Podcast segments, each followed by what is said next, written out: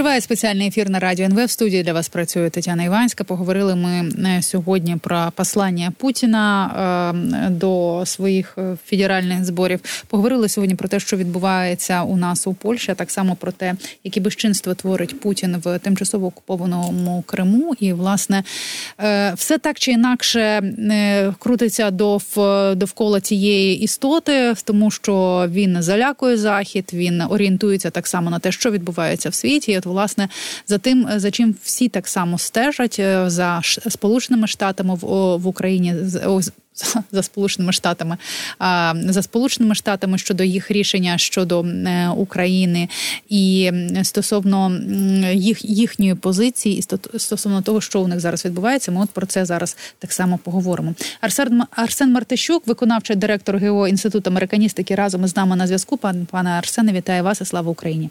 Вітаю, вітаю. Е, пане Арсене, говоримо е, сьогодні про е, те, що ж все ж таки відбувається в Сполучених Штатах, і як це впливає на ситуацію в світі. Ну і звичайно, що на те, що відбувається в Україні, стало відомо, що колишній президент Сполучених Штатів і нинішній претендент на посаду Трамп переміг на республіканських кокусах в Мічигані, Міссурі та Айдахо. Е, і е, в усіх е, трьох штатах він переміг Ніки Гейлі, свою основну суперницю серед республіканців. І від виходить так, що наразі у Гейлі закінчується час, щоб змінити хід перегонів за висунення від республіканців. А на черзі тепер супервівторок, 5 березня, найбільший день праймеріс, коли буде голосувати 15 штатів і одна територія. Але наразі бачимо, що Трамп таки перемагає. І ось я тут говорила про те, що за цими виборами в Сполучених Штатах і взагалі за тим, що відбувається в Сполучених Штатах, е, окрім того, що стежить е, Путін, стежить так само Європа, і Європа десь готується навіть до е, перемоги Трампа, і вона десь ем, десь переживає за те, що він може може виграти. Але знову ж таки, ми знаємо, що Трамп неординарна особистість, та в нього абсолютно різні заяви. Часом одна одна одні абсолютно полярна, і от ми бачимо, що він продовжує набирати набирати голоси. Він е, продовжує отримувати підтримку. І Мені б хотілося запитати, як ви вважаєте, а ось його заяви щодо Путіна і щодо того, що Україна має е, вони.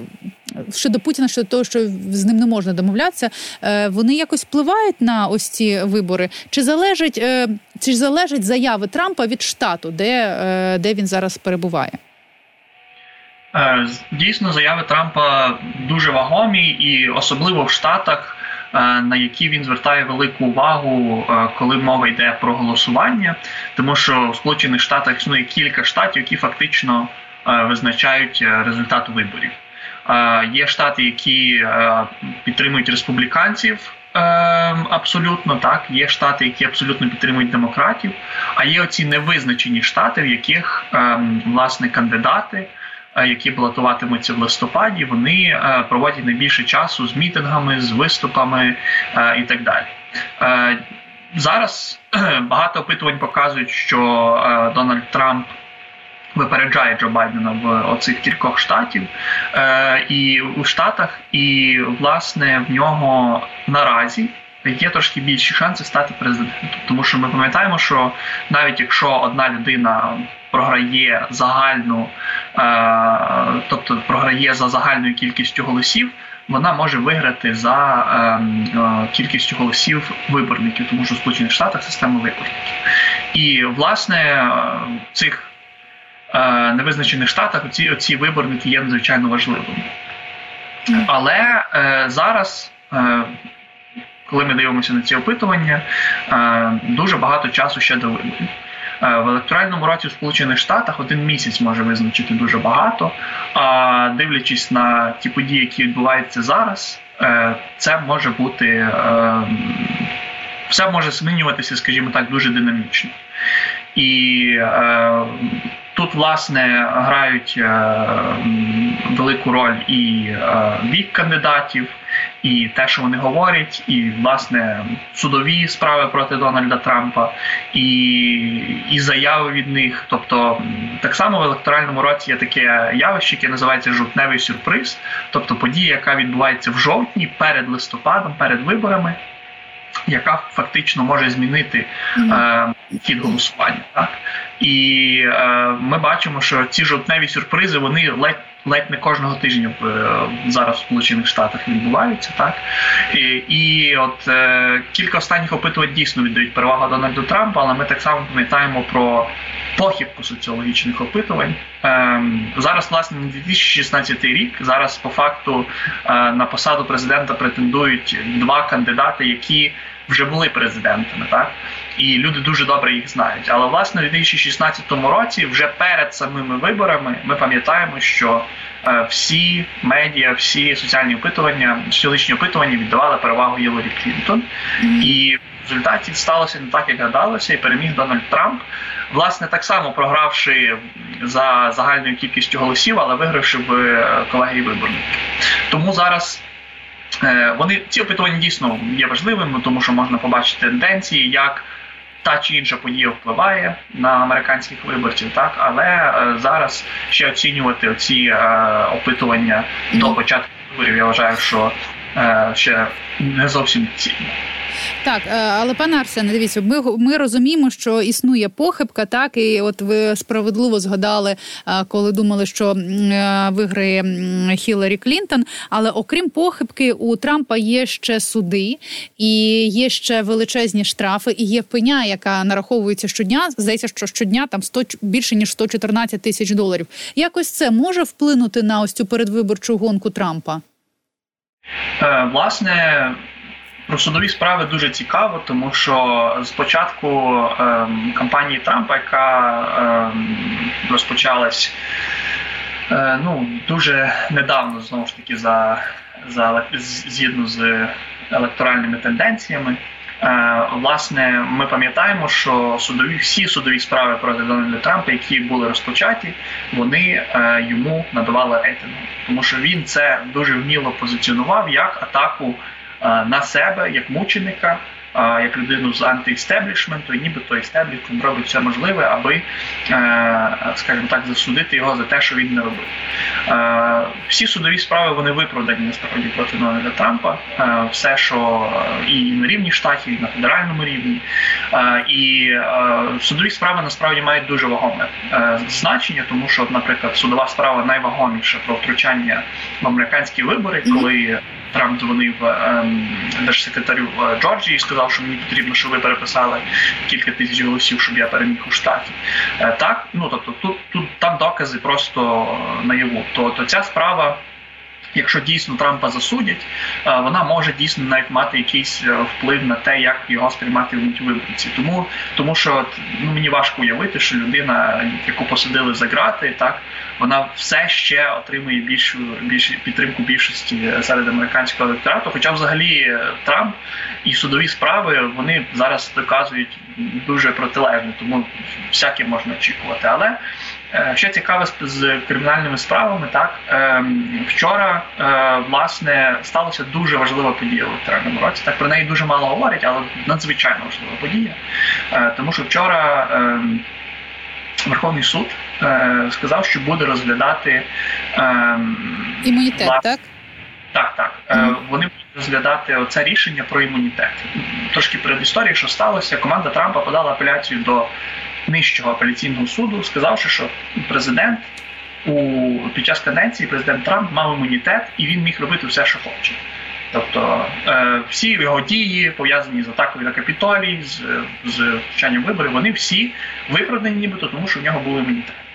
Е, апеляційний суд дійсно сказав, що ну це абсурдно, ми це приймати не будемо, і сказав, що висловив думку і прийняв рішення е, стосовно того одностайно, що це власне ну. У президента не було імунітету. І Верховний суд що міг зробити? Він зробив він міг сказати, що ми приймаємо просто думку апеляційного суду і закриваємо цю справу. Так на це все на це всі очікували, тому що це логічно. Так, це надзвичайно абсурдна абсурдний позов. Е, але Верховний суд ем, сказав, що ми розглядатимемо цю справу. Таким чином, просто затягнувши всі кримінальні процеси, які можуть йти проти Дональда Трампа, е, ці слухання відбудуться всередині е, весни. І фактично... Ну, пишуть, е, е, пане Арсене, я просто одразу уточню вас, тому що пишуть, що е, початок слухання на призначено на кінець квітня, і от коли ви говорили про жовтневі сюрпризи, чи може ось це якось е, зіграти в жовтні? Угу. Е, Я вам скажу більше, воно воно вже зіграло. Якщо будуть е, історики або політологи розглядати електоральний рік 2024 року вчорашній день припишуть як одну із великих перемог Дональда Трампа. Е, от, власне, чому оце затягування з слуханнями може допомогти Трампу? Тому що е, е, прокурор Джек Сміт, який веде оце найбільш резонансне розслідування проти Дональда Трампа стосовно втручання у вибори, він не може призначити початок судових слухань де власне може бути прийнято рішення про засудження Дональда Трампа, до того як е, Верховний суд ухвалить рішення про, е, про те, чи є у Трампа імунітет, чи немає. Всім зрозуміло, що Верховний суд не буде е, казати, що у Трампа є імунітет. Всім це зрозуміло. Але оця стратегія затягування юридичного, тому що що, що власне станеться, будуть слухання в кінці квітня. Потім після цього рішення буде прийняте всередині липня приблизно, так е, можливо, навіть е, серпень, а там уже і рукою подати до виборів. Так? Тому фактично в прокурора або будь-кого іншого, хто веде розслідування проти Дональда Трампа за його кримінальними справами, просто не залишиться часу. І фактично це вже впливає на вибори. Це величезна перемога Дональда Трампа. Е, Якщо говорити про іншу судову справу, про про те, що суди виключають Трампа з бюлетенів на праймеріс, тут інша позиція Верховного суду, тому що вже відбулося слухання, і усі судді, включаючи ліберальних суддів, вони висловилися висловилися стосовно цього скептично заявляючи, що власне штати не мають такого права. І я вже я думаю, що рішення стосовно цього буде прийнято так само на користь Трампа. Так? Mm-hmm. Тому фактично маємо одне рішення за Трампа, одне проти Трампа, але там, де проти Трампа, все одно воно йому е, на руку, тому що воно буде затягнути в плані е, розгляду Верховного суду. Тому так величезний вплив е, власне всіх цих розслідувань і слухань Верховного суду. А хотіла одразу запитати, от про те, чи має Трамп досі вплив. На пана Джонсона, так? Тому що його так чи інакше е, спікера Палати представників конгресу Майка е, Джонсона е, ну практично так і називає, що це людина Трампа.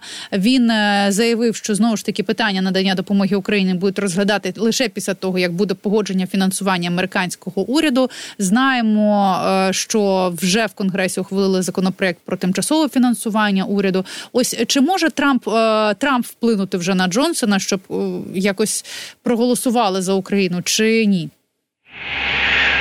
Я не бачу зараз ситуації, коли е, Дональд Трамп е, змінить радикально свою позицію і скаже: е, Слухай, Майк, я тепер вважаю, що допомогу потрібно надавати. Давай зробимо це, давай надамо е, демократам можливість презентувати це як свою перемогу. Так я такого ймовірно не станеться. Безперечно, Дональд Трамп має величезну вагу зараз в республіканській партії, особливо на спікера Джонсона, тому що це безпрецедентно в американській історії, як і взагалі дуже багато подій е, ці останні роки, коли до спікера Палати представників, це навіть не президент Сполучених Штатів, це спікер Палати представників, хоча так само дуже багато саме. До нього звертаються ледь не півсвіту для того, аби він виставив на голосування пакет допомоги. Виставив, навіть не не закликав голосувати за нього. Тому що всім зрозуміло, що ймовірно пакет допомоги, цей, що був проголосований в Сенаті, він набере достатню кількість голосів в палаті представників. Потрібна лише воля спікера. Він цього робити не буде е, знову ж таки з багатьох причин. По-перше, він боїться за себе, він боїться за за те, що він втратить просто посаду, тому що трампісти вже сказали, що е, вони будуть робити все можливе, аби усунути його з посади.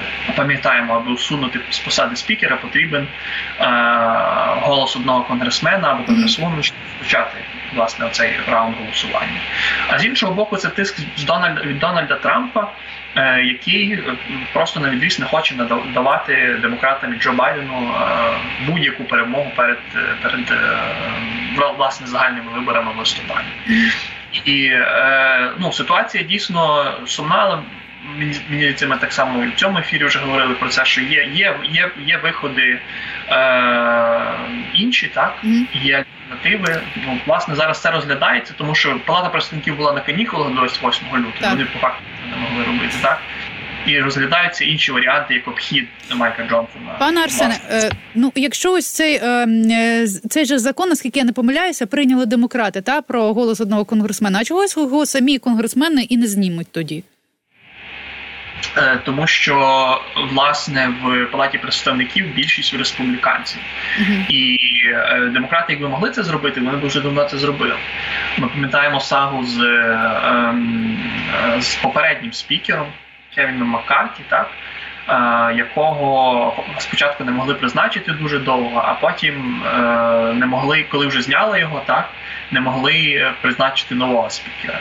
Угу. Чому а в чому проблема вибрати? От справді ну вибрати іншого абсолютно спікера, іншого республіканця, одного на іншого поміняти, тільки більш вміняємого.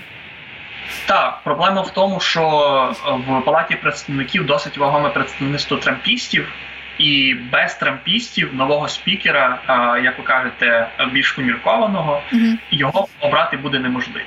Тому що демократи не будуть голосувати за поміркованого спікера, так ем, е, бо тому, що демократи будуть голосувати за демократів.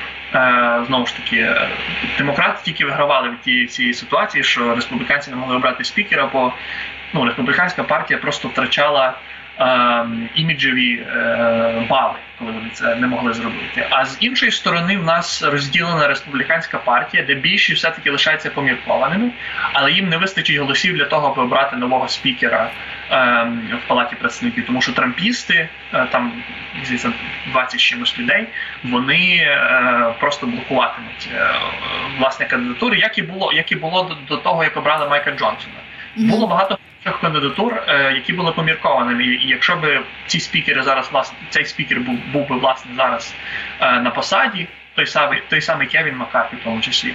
Я впевнений, що пакет цієї допомоги був би виставлений на голосування, так е, але цього не сталося, і ми бачимо, що власне зараз продовжується. Але переговори йдуть, переговори йдуть про про петицію в обхід.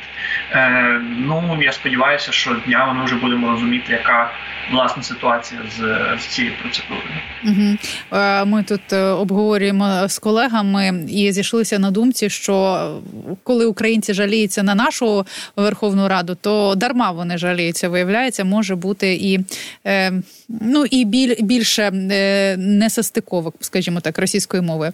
Е, я знаєте, що ще хотіла сказати. У нас буквально 6 хвилин не залишилося, але я б хотіла все ж таки проговорити про Карлсона, який брав інтерв'ю у Путіна і про його заяви. Нагадаю, що скандальний американський журналіст Такер Карлсон в подкасті ще одного журналіста Фрідмана розповів про враження від свого спілкування е, з Путіним і е, сказав, що це е, то, те, що говорив Путін, було найтупішим, що коли-небудь е, чув цей Карлсон, і він так і не зрозумів, що ж говорив Путін.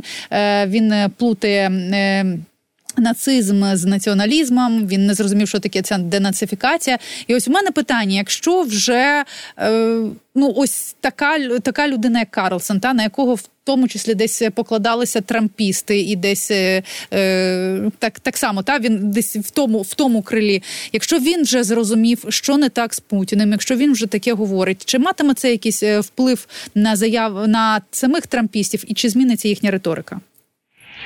Е, Я не бачу зміни риторики з боку трампістів після цього. Е, Власне, це було дуже дивно, коли він це сказав, е, але в принципі і логічно, тому що е, взагалі право праві або праворадикальні е, республіканці, так або журналісти, які їх підтримують, або власне їхній електорат, е, вони бачать Росію і Путіна як. Ну як то кажуть, е, охоронців е, православних скреп, будемо говорити таким чином. Так, тобто вони вважають, що е, це люди, які захищають православ'я, знову ж таки, традиційну сім'ю. Православ'я чи епітія самодержав'я, так. Ну так, так. Ну тобто вони вони бачать Росію Російську Федерацію і Росію і Путіна не такими, якими вони. І коли Такер Карлсон приїхав в Москву брати інтерв'ю, він почав власне ставити ці питання про про релігію, про про традиційні цінності, про це все. І відповіді його трошки шокували, тому що Е, Путін, який колись вмів підлаштовуватися під всіх, з ким він говорить, він він почав говорити, він почав давати лекцію з історії 30 хвилин. Він не не розказав те, що хотіли чути е, оці е, праві е, виборці в Сполучених Штатах. Арсене, але... власне, Карлсон був шокований. Так, я одразу уточню. Е, Карлсон власне наголосив на безглуздості ось е, цієї цієї війни. Чи змінять трампісти свою думку щодо того, для чого Путін почав цю війну? Чи зміниться їхня риторика щодо війни в Україні? Можливо, тут можемо розраховувати на розуміння та допомогу. Я вважаю, що оця заява Такера Карлсона, тому що вона тиражувалася дуже сильно в українських медіа, так і в медіа, е, ну і я не знаю, чи чи в Росії це це показувалося, але в, в Штатах я не вважаю, що на це звернули велику велику увагу. Е, що ми можемо говорити, якщо американський електорат? Е, електорат Трампа умовно не звертає увагу на те, що президент Трамп порушив е, закон прямо так. Ну тобто є прямі докази, що він порушив закон. Просто це ще не було доказано, і і навіть коли розпочалися кримінальні провадження, вони просто ще більше почали підтримувати Трампа знову.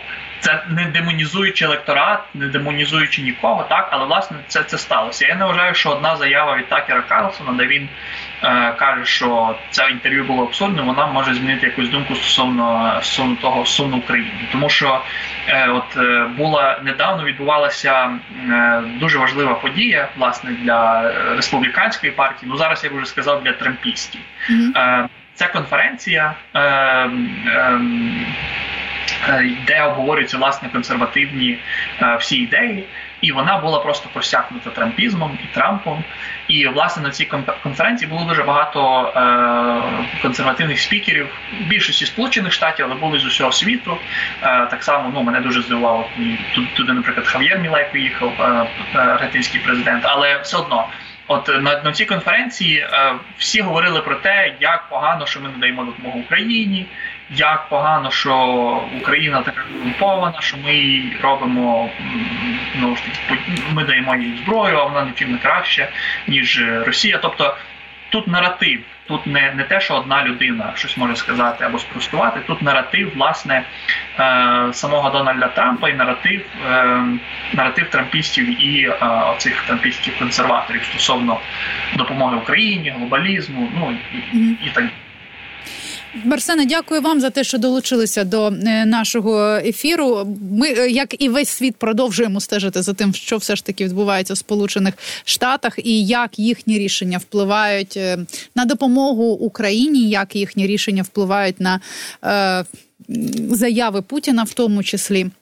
Арсен Мартищук, виконавчий директор ГО інституту американістики, був е, разом із нами на зв'язку. Я ж е, люди, дякую вам за сьогоднішній мій недільний ефір. Дякую за те, що були разом зі мною протягом цих е, двох годин. Мені було добре з вами і приємно. Не забувайте донатити. Не існує маленьких та неважливих донатів. Пам'ятаємо про це. Пам'ятаємо, що допомагаючи Збройним силам України, ми в першу чергу допомагаємо собі і пам'ятаємо назавжди, що Україна назавжди, хлопчики та дівчатка, до п'ятниці.